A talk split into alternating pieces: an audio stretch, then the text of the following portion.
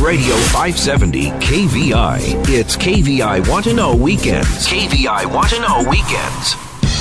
Get ready to raise a toast with Seattle's most spirited hour of talk. Happy Hour Radio, sponsored by Maryhill Winery. Explore the best in Washington wines, beer, spirits, food, and more with your guide, Seattle sommelier Christopher Chan. It's Happy Hour Radio, right now on Talk Radio 570 KVI. Hey, Seattle. Hey, Puget Sound. Welcome to Happy Hour Radio. I am your host, Christopher Chan, advanced sommelier, your weekend wine guy, and uh, aspiring sake master soon. Someday I'll be there. Um, Got a great show. It's the middle of November, and uh, it's time for warm things and celebratory things. And I've got uh, two great guests today, and plus something very special, very Northwest. Uh, I've got Christopher Gronbeck, who is the uh, proprietor, founder of a very, very cool uh, little bar down in Fremont. And um, it's a charming little place. It's called the Barrel Thief. Uh, I really like it. It's almost like welcoming someone into their home because it's got just this warm wood tones and some chandeliers, and it's it's uh, it's quirky, but it's it's very comfortable with cushions and plants. And uh, we're going to talk about whiskey and how Christopher Gronbeck got started at the Barrel Thief. And then I've got uh, one of my favorite sparkling wines in all the world. Um, it's a, from a place that nobody actually thinks about when you think about wine. It's called Gruet, and Gruet sparkling wines are uh, well some of the most fabulous American sparkling wines you can find anywhere, and such a great value. Our friends from Precept uh, now have that brand and uh, I've got a lovely young lady and a uh, an oyster man here today, and we're going to chat about uh, that perfect pairing. But right now, um, it's time to welcome Christopher Gronbeck. Hey, nice to be here. Hey, good to have you here, buddy. So, um, you from Washington, or where are you from? I'm not from Washington. Uh, actually, grew up in the Midwest. So I was born in Ann Arbor and grew up in Iowa City, Iowa. Okay. Uh, ended up going to school in California, stint in Washington D.C. I've lived in Seattle for 18 years. All right, we're, we're going to call you pretty local then, because you, have seen, you know, you've been through almost, you've been through two depressions now. I certainly have. Yeah. Well, um, tell us how you got into wine, spirits, and cocktails, and I get into wine pretty casually. Just uh, was a wine drinker. Ended up having some friends who uh, had access to some really nice wines and discovered that it was more than just some some grape juice in a glass and something worth paying attention to. So ended up doing just a little bit of wine media work. Ended up getting the opportunity to start judging at some wine events, helping some retail wine shops and after 20 years in the solar energy field, decided I was ready for just a little bit of a sabbatical. Um, I love the Fremont neighborhood. I've lived in and around there for 17 years, and just thought I wanted to do something with a community presence. So I decided to open up a wine bar. Uh, opened the wine bar called Wine Tea Chocolate about three years ago. Wine Tea Chocolate. Wine Tea Chocolate. That sounds like a Queen Anne place. Yeah, it could have been. It could have. Maybe it should have been up the hill. Um, but after about eight months, uh, decided I really needed to bring spirits on. Um, always been a whiskey fan, especially Scotch and bourbon. Just started to broaden my horizons on spirits, which is going to be my theme today. Excellent. And decided to open up the Barrel Thief. So I just changed the wine bar into a wine and whiskey bar. Oh, so you were still there? That was your, your primary location. That was my primary location. And the address is? It's uh, it's in it's in Fremont, across from the Rocket. The so Rocket, it's, yeah, the big Rocket. Thirty-four seventeen Evanston Avenue North, uh, near the Red Door, near Nine Million, near all of our little uh, favorite. Oh yeah, everything's bars. close in Fremont. It anyway, what's this, your website? The website is B Thief dot com for barrel thief. Bee thief. Bee thief. B is in barrel. Excellent. You got, got it. Well, you know, let's, let's go back a little bit. You talked about uh, getting into wine competitions and judging and, and wine media. Was that in Washington or that was California? all here? Really? Yeah. Yeah, I mean the, the, the, local wine here is just amazing. Um, I mean we have a vibrant local industry, but Seattle has a great urban winery scene. Um, there are incredible wine events. A lot of them put on by uh, Seattle Uncorked, friends of ours. Um, you know, you can go to events that are just rosé, that are just Cabernet, that are just really representative of the thousand wineries we have in the state, and just real fun. Super duper fun. Super. It, duper it's, it's fun. just amazing what's happened in pretty much one generation of wine in the state. All right. Well, speaking yeah. of wine, you have a whole. You've got one of the largest wines by the glass programs, I think, in uh, well, in Washington, maybe the West Coast. How many wines by the glass do you offer? Uh, right now, we have 170. 170 by the glass. That, that, that so that came about. It's yeah. It, hopefully, you can find something out of that. Um, that came about by looking at a wine bar not just as a proprietor but as a customer. You know, when I walk into a wine bar and they have eight wines by the glass and 500 bottles on their list. I really wanted a glass of wine, and I hate being restricted to eight wines, and you get bored of those. So I thought, what can you do to flip that around and let someone go into a bar and try anything there by the glass? You took the uh, the regular wine bar menu to the fourth power, right? Right. 170 wines by the glass, and those range from. I mean, give us an example of of something that. It sounds a little intimidating, to be honest. Right. 170 wines. Oh my goodness, they're going to be really expensive and really esoteric. But you know, you've got some some wines that people enjoy on a regular basis, kind of thing. Like, hey, come on in for this. It's quality wine. But what's some of the high end stuff that you've got there? Like, no one else is pouring. Yeah, the fun stuff. Um, the nice thing is we use the the Coravin wine access system, which basically lets us get the wine out of the bottle without taking out the cork. So. It's, So it remains fresh. it's magic. It Yeah. remains fresh. We're not the wine does not get oxidized. So that means we can have some old Bordeaux, some old Burgundy, some crazy wines that are really obscure that take a long time to sell, and we can pour a glass of them, and the rest of the bottle stays fresh. And Mm-hmm. so without a technology like the Coravin, you just can't do that. You'd open a bottle, pour a glass, and four days later you'd pour out the rest of the bottle. So we have um, you know a lot of 15 year old Bordeaux. We have some really crazy fun wines from the Loire and from Burgundy. We have some great old Rioja. We have Barolo. And What's the most Brunello. expensive wine by the glass you've got there? I think we have uh, Chateau Rauzan-Ségla from 2000. Razan Segla from Margaux. Yeah, so that's probably you know, 2006? I think it's a 2000. 2000. Not wow. not a bad vintage. The first vintage of the century. And I think here we have a fourth vintage coming up from Bordeaux in 2015. yeah, well, this it, it promises to be a good one this year. So- Awesome. Well, um, your specialty really is uh, is whiskey as well as wine, of course. But you've brought four beautifully brown spirits here today. So let's dig into uh, uh, some of your passion here. What'd you bring for me? This is one called Dark Northern Rye Whiskey, straight rye whiskey. So it has to be 51% uh, rye minimum mash bill, and Right. it's straight means it's aged in barrel for one year or two. So the, the federal law dictates that to be called straight whiskey, it has to be at least two years in barrel. But to be labeled straight whiskey without an age statement, it actually has to be four years. So Oh. if this were only two, the label would have to say aged less than four years. Interesting. So because this one doesn't, it implies that it's a minimum of a four-year-old whiskey. All right, where's Dark Northern from? So Dark Northern is actually a strain of rye that was brought to the Northwest by Scandinavian settlers in the 1800s. And this uh, rye is actually sourced from the Skagit Valley in this state and the Willamette Valley in Oregon. This is distilled by Fremont Mischief Distillery, two blocks down the street from us. Very cool. I think the packaging is actually beautiful. This is someone was very, very did their research. Was very thoughtful Yeah. in the uh, proposition here, and uh, this says the distiller is Mike Sherlock. Yeah, Mike. Mike's a good friend, a real good friend of the Barrel Thief. Again, they're about a thousand feet away from us. We love working with the local folks. So you can crawl. Yeah, we, we are so blessed to have such an amazing wine and spirits industry, just not only in our state but just in our city. All right. Well, this is says 80 proof. Now, tell me what the flavors I'm going to expect in this uh, Mischief Mis- Distillery Dark Northern Rye. Well, this is a. I, I brought this. Well, first of all, the the big spirits categories in whiskey right now are bourbon and Scotch. So I thought I'd challenge us and bring everything but bourbon and Scotch. So I brought you first of all a rye, which is not exactly obscure, but I brought this because I think it's it's really representative of where the local spirits industry has gone. Yeah. It's a, it's a new industry, and it took them a few years, but they're finally making Quality. really nice High classic. quality this is a very classic, yeah. rye. It is. This is really delicious. I mean, of all the ryes that are out there, a lot of them tend to have a little too much oak. Absolutely. Um, and this is just well balanced with uh, the vanilla tones, the lactones, but the, the spiciness of the rye comes through. What's the mash bill here? Is it? It's got to be more than fifty one percent. It, it probably is. I mean, typical with these ryes, they're going to put in uh, sixty to seventy percent rye. Then they're going to, um, you know, they're going to have some barley in there for sure, which helps with the fermentation. So it's probably sixty to seventy percent, but they don't disclose it. Yeah, and there's uh, um, there's complexity, but there's also a fresh, youthful finish. I think it, it, it kind of finishes on the youthful edge versus.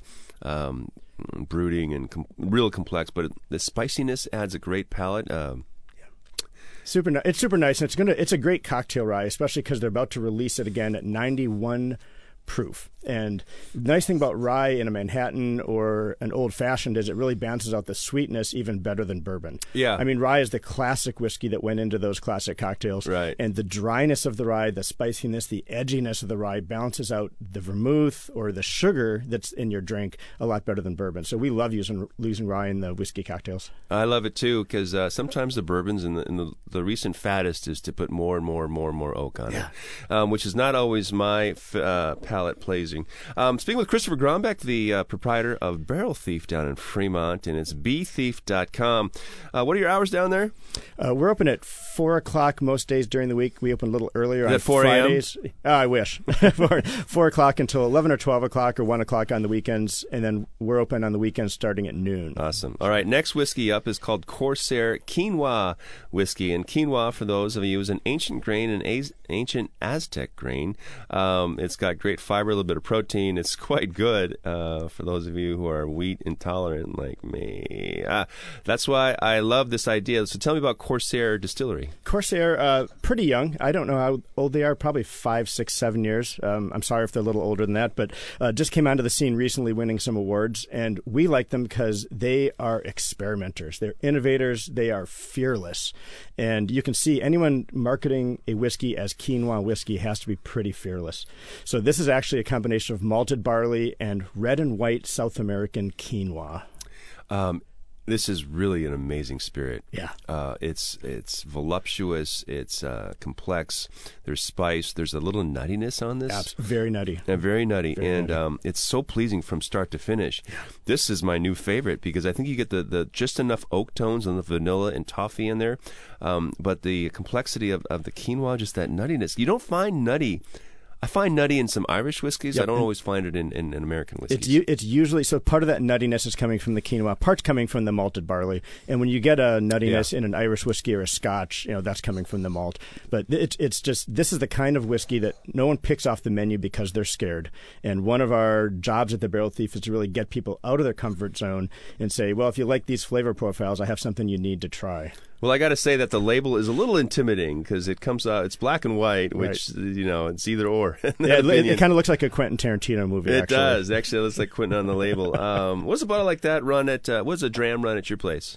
Um, they're usually ten or twelve dollars for most of the Corsairs. Sweet. It's it's very small production. It's fun. Uh, they're just getting into making brandies, and we just appreciate any distillery that wants to kind of do something different and kind of give people a new thing to experience. It's uh, it's really a beautiful spirit. I love it. And the next is uh, um, one of the premier that I would say is the top distillery in Washington, only because they've identified their style and they've been consistent, and it's so true to uh, their mission. It's called Westland Peated American Single Malt Whiskey, and this, is, of course, is down in SoDo, off of First Avenue. Um, a huge building, and they're doing great things there. They're doing fantastic things. I mean, these guys are the rising star in the Washington distillery scene. There's some amazing distilleries in the state and in this city, and they're just they're one of them. They got in at the right time. They're just laser focused on single malt whiskey.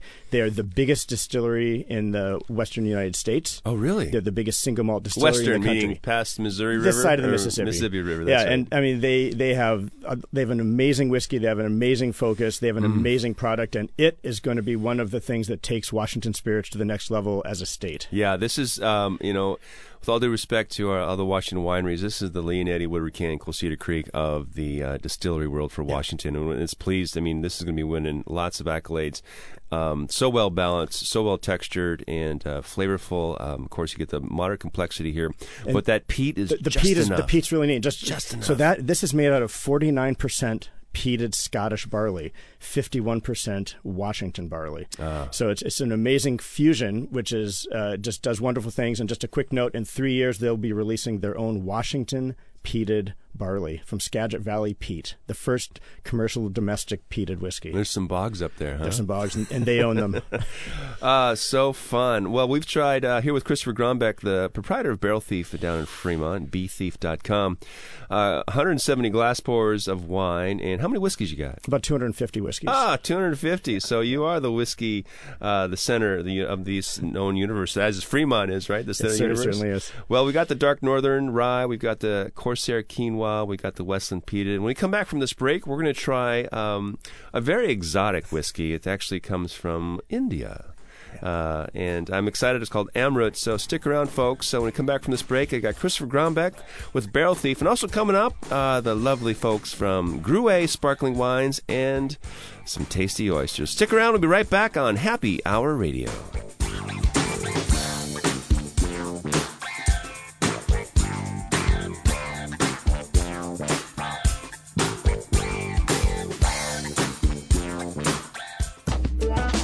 Hi, Hi, this is Ethan Stowell of Ethan Stowell Restaurants. You're listening to Happy Hour Radio on 570 KVI.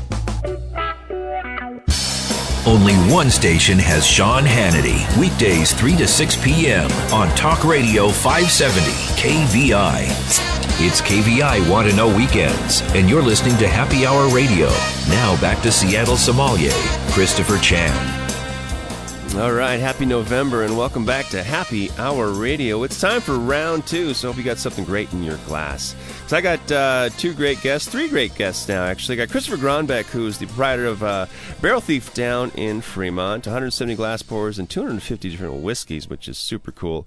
Also, uh, the lovely lady from the brand ambassador of Gruet Sparkling Wines, uh, Lindsay Nelson, is here and representing that beautiful uh, New Mexico sparkling. I know you don't believe me, you got to try it. And then uh, it's uh, so fun to have John Rowley, um, one of the marketing guys from Taylor's Shellfish, and we've got some great oysters coming. Before we get to oysters, I got to finish with my whiskey. So, Christopher, you've got uh, Amrut Fusion single malt whiskey from India?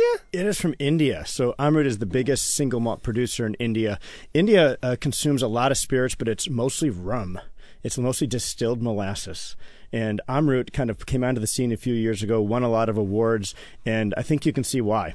They make some amazing single malt whiskeys in a very different climate from Scotland. And I picked this one because it's very similar in terms of how they make it to the Westland peated whiskey we just tried. So Westland's half Washington barley, half Scottish barley. This is the Amrut fusion. It's half Indian barley, half Scottish barley. which yeah. half is which? I know. You can guess where the peat comes from. uh, yes, I guess. Um, and wow, what a beautifully balanced and delicate, expressive spirit. It, there, there, when you said molasses and rum, and I am a big rum fan, so I, I definitely partake in that. Uh, this had a sweetness that reminded me of a real core part of the burnt sugar note, but the peat comes in afterwards. Absolutely. Um, the glycerol feel and the mouthfeel is, is, is fantastic. It's it's lush and it's warming, but it's not overpowering. Sometimes for those who are afraid of single malt scotch, you typically get a glass of Laphroaig is like, oh god, you know, and you need to be wait, you need to wait and get old and salty to really appreciate right. that. Uh, but Amrut, um, and how is this their only expression of whiskey? No, they do a number of single malts, um, ranging from pure Indian barley to some that some that are made with pure peated Scottish barley, everything along the spectrum. This one is about 100 proof. And the cool thing about Indian whiskey is because of the climate, uh, the evaporation is 10 to 12% per year as opposed oh. to 2 to 3% in Scotland. So it rapidly gets that very concentrated, dense flavor. Yeah, that well, and I hope that doesn't uh, really impress upon the price point, does it? No, not at all. This stuff is, is very affordable. It's, it's fantastic. It's just neat that, I mean, when you think of single malt, you think of scotch, but now with Japanese whiskey, Indian whiskey, French, English, Tasmanian, now American single malt whiskey, it's just really neat to see that grain being expressed in different ways around the globe. Usquebaugh, the water of life. Um, that's it. And uh, Amrut, um, how many rupees would this be?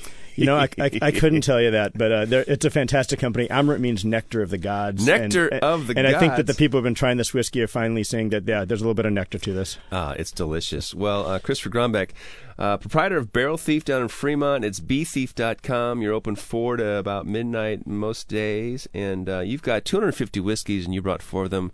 Especially for me, fantastic, delicious selection. Thanks so much. I want you to stick around because I want your opinion on some of these beautiful Gruet. And I'm going to go, I'm going to uh, bias your opinion right now, these beautiful sparklings. That'd be fantastic. Well, Lindsay Nelson, um, the uh, brand ambassador for Gruet Sparkling Wines from New Mexico. Welcome to Happy Hour. Thank you for having me here. Uh, so excited. So, um, one of the little secrets we have as sommeliers is like, you know, we like to find the best value, as everybody does. And so, drinking trophy names of, of champagne, hey, I will never turn down Krug or Dom Perignon or Cristal or etc. But it's hard to afford that and just to have a good time on a regular basis. And uh, I'm glad that the Gruet Sparkling Wines have all the provenance of France and uh, an amazing area of terroir and viticulture that uh, a Frenchman is producing. So give us a little history on Gruet. Yeah, so in the early 1980s, um, Frenchman Gilbert Gruet decided to pick up and move his family um, from the Champagne region, a little town called Bethon, and move them over to New Mexico. He had found some beautiful soil. He found some viticulturists who convinced him to bring his family and build a vineyard. So he brought all of his champagne method um, style making of making wine over to New Mexico with his family, um, planted vineyards, and in 1989 they released our, their first wine, the um, Brut, and everything is still um, still made in that champagne style, as, as Gilbert learned in uh, in Champagne, France. And Gilbert worked at a very special champagne house, right? Yes, he did. So he actually learned from a good friend how to make um, how to make champagne, and from there he built uh, he built a house, a champagne house for himself called um, Gilbert Defy. I, I don't speak French, so it's not perfectly coming Gilbert off my tongue and, there. and sons. I think it yes, exactly. Or maybe daughters, fee or fees. uh, Fils, I believe. Fils, the So, sons, sons okay. yes. Um, and then he also um, was a part of a co-op, uh, Paul Laurent, as well. And so he was working doing two champagne houses in um, in France before moving over to New Mexico. And he started at uh, Krug, is that correct? Is the cellar master? Yeah. He did. He yes. did. It's um what that that is all the provenance you need to start. you figure that out, you can go your own way. Of course, there is specific uh, particular style which some people enjoy and some people find perhaps uh, a little too uh, round or oxidative. But um, I love the complexity. I love the acidity of uh, sparkling wines that come from the old world. But this sparkling wine from New Mexico, in fact, we can almost say. Christopher, like New Mexico was old world. I think it is certainly Old West. Old West. Um, so the first one we have is the Brut, and we talk about Brut. Bruts can be a blend of different grapes. Typically, they are because otherwise it's a Blanc de Noir or a Blanc de Blanc, meaning full Pinot Noir. Um, I guess it could be Meunier. Blanc de Noir can be Meunier, which is uh, Pinot Meunier, a red grape, but they call it Meunier now. And then uh, Blanc de Blanc, of course, Chardonnay. So Brut is a classification of uh, considered a residual sugar, the dosage they they add to the uh, finished product um, once they disgorge it, and uh, it helps keep it uh, balanced with a little sweetness, a little sugar. But that's zero to nine, 1.2. 12 grams. Yeah, zero to twelve or six to twelve grams because Brut. Yeah, it varies, but there's different styles, and all the styles that really come from, uh, uh, I should say, all the sweetness levels come from house styles, like um, you know, uh, Veuve Clicquot will be a certain style. But Gruet's figured out their style. They've been doing this for how long?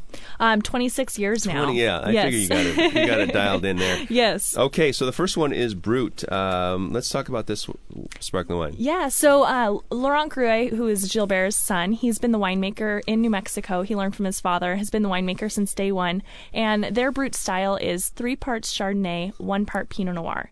Uh, it lays on tirage, so it ages on the uh, on the yeast on the lees for a minimum of 18 months before it's released, and it has one percent dosage, one percent residual sugar. Okay, um, delicious, nice balance. Christopher, what do you like this for? Super good. Uh, and what I like this for is that I think you could have it with food. It has a lot of body to it. The, the thing I like about it is it actually tastes like grapes. I mean, you can kind of taste the grapes it came from. So the way they must have had the skins and stuff involved in the process did a fantastic job. Uh, I like the fact that it's, it's got some roundness on the palate too. It's sort of it's fleshy on the palate.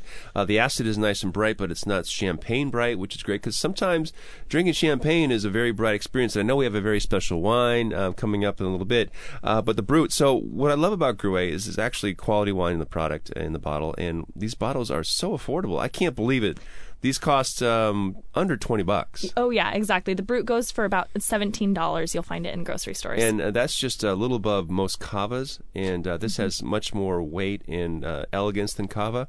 Um, I love it. So that's called the, uh, and these are all multi-vintage wines, meaning there's no single vintage of the grapes. Correct. There's no single vintage. Um, typically, we will pull from um, the majority from just one single vintage, but they're all non-vintage. Awesome. Well, let's talk about the uh, Blanc de Noir. Blanc de Noir means it's made uh, the white white wine from uh, red grapes. Yeah, so our Blanc de Noir is uh, kind of the sister SKU to the Brut. It is um, the opposite grape varietals. So it's three parts Pinot Noir and one part Chardonnay. Um, and this wine is made in the exact same style as the Brut. So it's uh, aged en tirage for about 18 months and receives a little bit of dosage on the very end and for 1% um, residual sugar. This seems to be a sexy wine to me. It's very sexy. It is very sexy. I think this has got elegance, and the it's just so. Oh, that's elegant. It's uh, it's got some sophistication and some panache. Exactly. Um, there's Everyday polish, luxury. but um, Christopher, what do Really, you really think? li- love the mouthfeel on this one. You know, it just it lets you know you've got wine in your mouth. It doesn't just it's not a thin thing that just goes down. It's great. Uh, delicious, and this ranges um, about 17, 18 bucks. Yep, exactly. Oh Same, my God. Same as the Brut. That's the winner. I got to take that down to uh, a tasting for some friends because this is a big hit. All right, last wine is a lovely pink color. I shouldn't say the last one, but uh, this Gruet is called Gruet Rosé. Yes. Brut Rosé. Brut Rosé. So our Brut Rosé is 100% Pinot Noir. Um, it is made uh, similar styles to the Brut and the Blanc de Noir. It's uh, aged for 18 months minimum on uh, en tirage on the yeast, and um, part of the reason that it's such a beautiful color is that 2% of the Pinot Noir is still wine that's added at the very end of the winemaking process. It's classic rosé production in Champagne. Yes, exactly, and it also really helps bring out the beautiful, um, the beautiful notes on the nose too. Um, I always feel like I'm stepping into uh, a strawberry field and kind of rolling around when I'm drinking this wine. You got the Beatles playing in your head too? a little bit, yeah. Um, wow, I'm so impressed with these wines. I had them about last year, and it's been fantastic. Uh, the Brut Rosé is absolutely beautiful. Christopher, It's gorgeous. I mean, you can't see it on the radio, but the color is just splendid. You can't smell it on the radio. It just has it has floral. it has strawberry. It's like you've stepped into a meadow in springtime. we need scratch and sniff radio coming up. That'll be next on Happy Hour Radio. Uh, well, Lindsay Nelson, I want you to stick around because we've got John Rowley with Taylor's Shellfish, and we're going to dive into a very, very special wine produced by Gruet, which is uh, just newly released, I believe. Um, Christopher Gronbeck, I want you to stick around because we're going to try some of these oysters with uh, the famous Taylor Shellfish family. Uh, so, John Rowley, hey, if you ever have a question, send us an email to ask at happyhourradio.net. And if you're out in the Twitter sphere, check it out. It's uh, at happyhrradio. So, stick around. We're doing oysters and sparkling when we come back on Happy Hour Radio.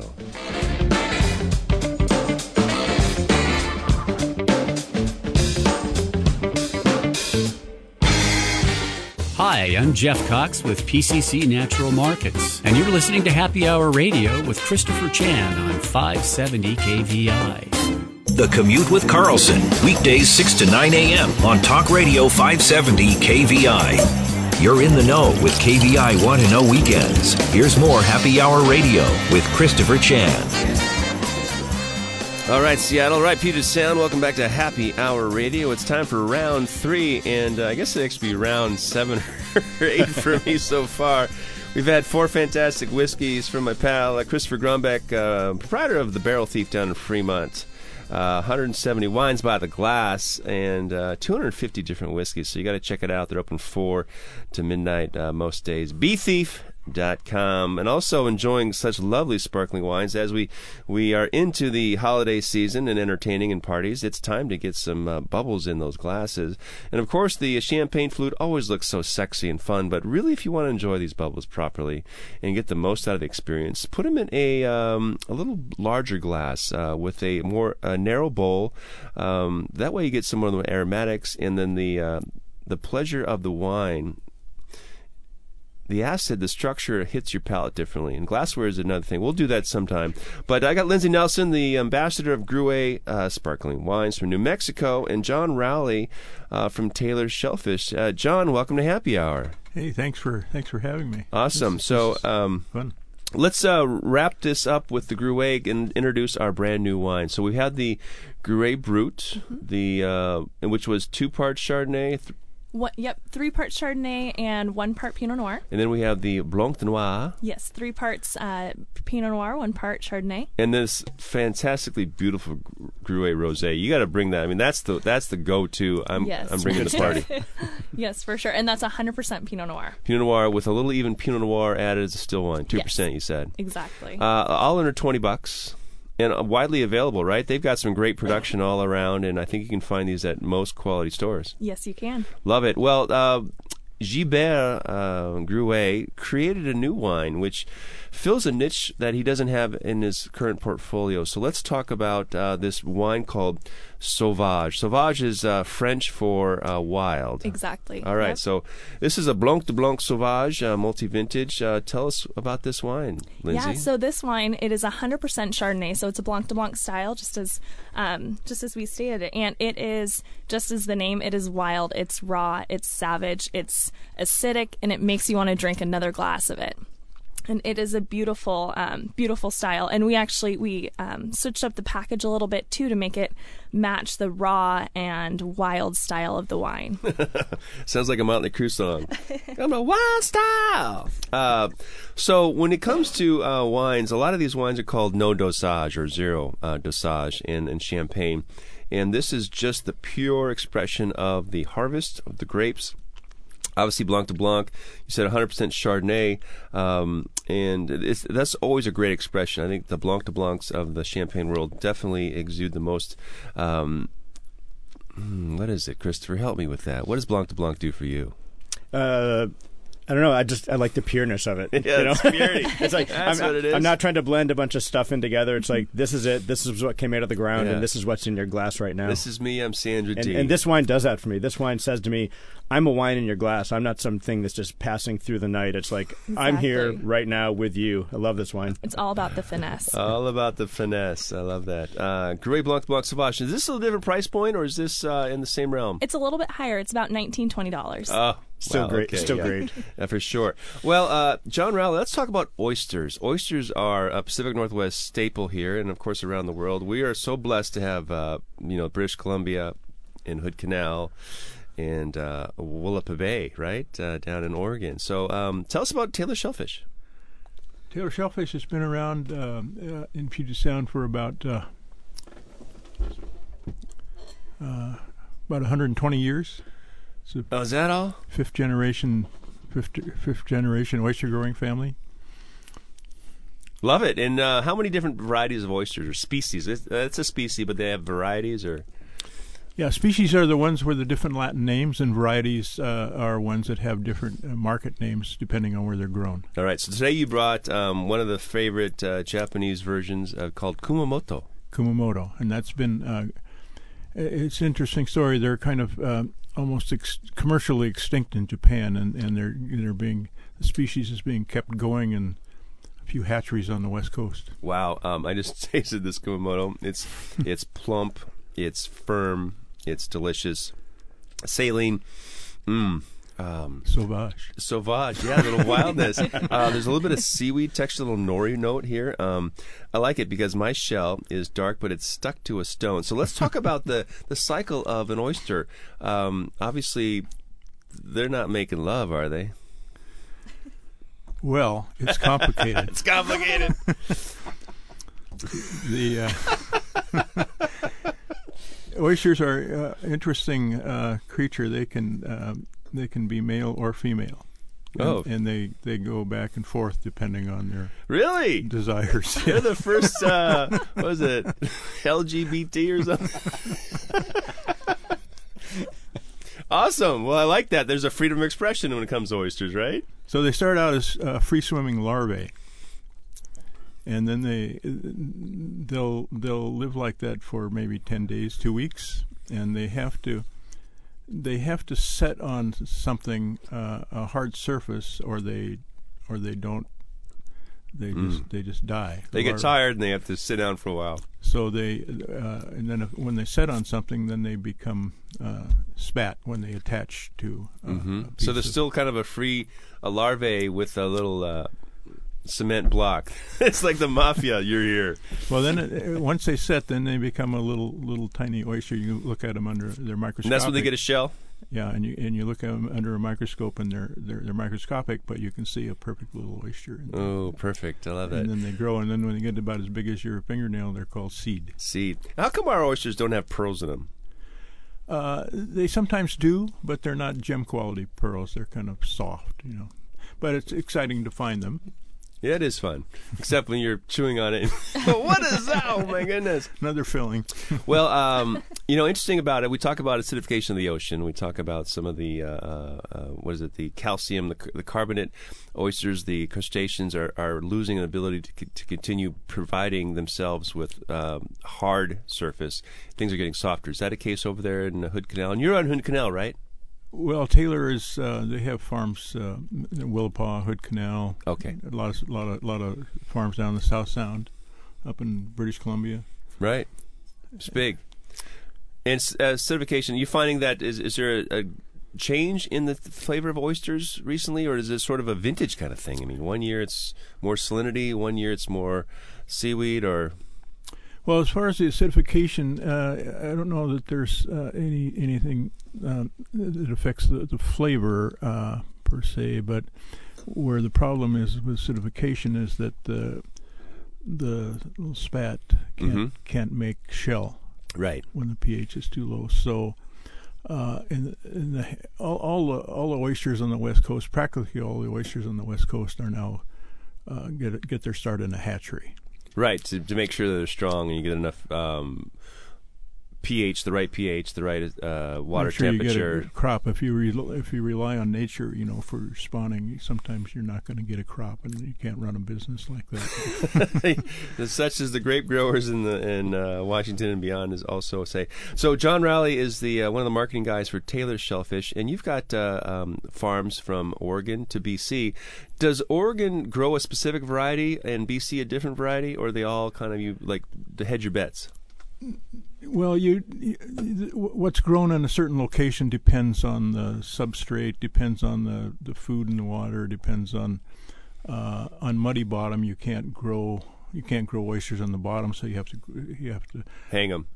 hang them one way or another. They do it in baskets. They do uh, in bags. They they they're working now on a floating bag system Hmm. and there, there are different ways. It depends. Each oyster has its own own requirements for growing. And how many varieties does uh, Taylor's Shellfish produce? Taylor grows uh, four different species. They grow the uh, uh, Pacific, the Kumamoto, um, the Eastern oyster, and the Olympia oyster. Na- Eastern being the kook. Uh, Crassostrea virginica. oh, the Virginica, yeah. It's an oyster that's native to the East Coast, but we actually grew them here on the West Coast back in uh, 1890, early 1900s. Those are more of a flat shell too, right? A little meaty. uh, they're they're meaty. Yeah. Yeah, I love it. They're What about good Olympias? Olympias was the first native oyster introduced to, or, or It's actually, the only native oyster. I'm sorry, yeah, the first, first and only. That's what it is. Uh, you do Olympias, Yes. Right. And Taylor is um, one of the few few companies that grows grows uh, Olympia oysters, and it's uh, it's one of the world's choicest and rarest delicacies. Yeah, they're, and they're I'm- very special. I'm totally into rare and delicate. Uh, love it. Well, John Rowley, stick around. We're gonna oh actually pair this with the uh, Sauvage from uh, Gruet, which is their Blanc de Blanc no dosage. And Christopher Gronbeck, I want to get your opinion. I know you're not an oyster guy, but uh, you can sort of just pretend. so stick around, folks. Uh, if you ever have a question, remember it's ask at happyhourradio.net. If you ever miss a show. Check us out online. It's happyhourradio.net. We got a whole archive of guests and pictures, and uh, it's a whole lot of fun. So stick around. We'll be right back for round four on Happy Hour Radio.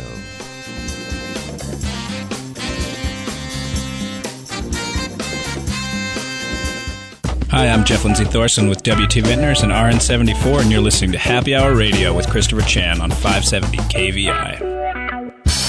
Only one station has Sean Hannity. Weekdays 3 to 6 p.m. on Talk Radio 570 KVI. It's KVI Want to Know Weekends, and you're listening to Happy Hour Radio. Now back to Seattle sommelier, Christopher Chan. All right, welcome back to Happy Hour Radio. It's time for round four, and uh, that means we're coming to a close on this session. Uh, so great to have Christopher Gronbeck, the proprietor of Barrel Thief and uh, 250 Whiskeys. You got to get down there in Fremont, and of course Lindsay Nelson, the brand ambassador for Gruet Sparkling Wines, and the pleasure of having really my this is my first oyster uh, tasting, and John Rowley from Taylor Shellfish. Uh, John, you you have a couple locations now, and people can drop in and get oysters in Seattle anytime, right? Yeah, Taylor has three oyster bars now in Seattle. Uh, there's uh, one up on uh, just close to Key Arena on Republican Street on Queen Anne, and there's uh, the first one was in uh, Melrose down by the Melrose Market, Oh yeah. and now there's one in uh, Pioneer Square on Occidental. Well, it's interesting because we're, we're talking about uh, different farms. You've got Oregon, uh, Puget Sound, and British Columbia. And off air, we were chatting about differences in uh, flavor, texture, etc. But you had a great name for it. In wine, we call it terroir, and in oysters, you call it Merroir. Merroir. Uh, you know, it's interesting because they talk about BC actually, you know, not being very nice to the ocean up there, the water up there, by pushing stuff out a big tube kind of thing. But Oh, that's Victoria, that- yeah. yeah, that's nowhere near oyster farms, No. right? No, no. Sometimes we call it a little barnyard in wines. I'd hate to have that barnyard in Merroir. uh, well, speaking of terroir, Lindsay, uh, the uh, Sauvage is a uh, Brut Zero and no dosage wine, and again, it's 100% Chardonnay. Is this a particular vineyard, or do they just what do they do for this wine? Yeah, so a lot of these grapes are actually grown in New Mexico. Um, we do have some great partners in California, of course, up here in Washington, um, and as well as in Oregon, where some of these grapes are also um, sourced from. Uh, but we make sure that the terroir is um, perfect for a very acidic grape. Um, and down in New Mexico, our vineyards are about 5,000 feet high, which is perfect for um, you know cold nights, hot days, and uh, lots of wind to make the grapes nice and sturdy and very acidic. Yes, um, that's a bright wine. It's got some structure. Christopher, what do you think about the structure of this? I like the structure. I mean, th- that's that's what gives it a lot of presence, a lot of mouthfeel. It's like I wouldn't say it's leathery, but it's it's on that spectrum, which It is amazing for a sparkling wine. Skin just, contact, just on the amazing. finish, right? Yeah. Mm. And John Rowley, um, I just had one of these beautiful Kumamoto oysters from Taylor's Shellfish, and I s- finished it with a splash of this Sauvage. It's it's really a great harmony. I'm a big fan of Chablis and White Burgundy and sparkling wines, of course, but this really works. I think the brininess of that oyster just matches well with that green apple tartness of the wine. Yeah, I like I like to think of the the the, the wine. If you're having uh, wine with oysters, I like to think of the wine. I don't use any condiments on the oysters because I like to think of the wine as the condiment. You chew the oyster really well, and then have a sip of the wine, and it's a beautiful thing. It's the wine, if the wine's thing. right. Yeah. yes, exactly. No Chardonnay for that. Um, you know, interesting when we get oysters everywhere. There's there seems to be a, a, a little bottle of Tabasco. I think that comes from the Louisiana, where those oysters are just taste dirty. you need to add something to like you know give you some some flavor over that. Those river oysters, man, like wow, that's that's real. Uh, that's scarewar. uh, so fun.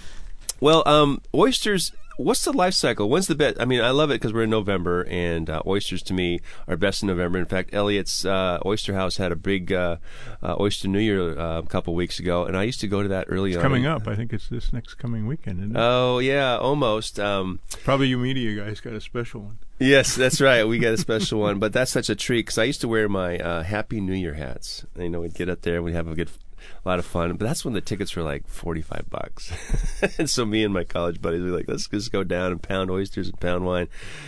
Uh, of course, in moderation, you know, that's how we do it. But um, what a treat. So, uh, Christopher Gronbeck with Barrel Thief down in Fremont, thanks so much for these great whiskeys 250 by the glass and 170 wines by the glass, exotic, uh, erotic wines. What do you got? we, we we got everything. Just the balance of global and local. I just I love what's going on in Washington State in terms of both wine and spirits.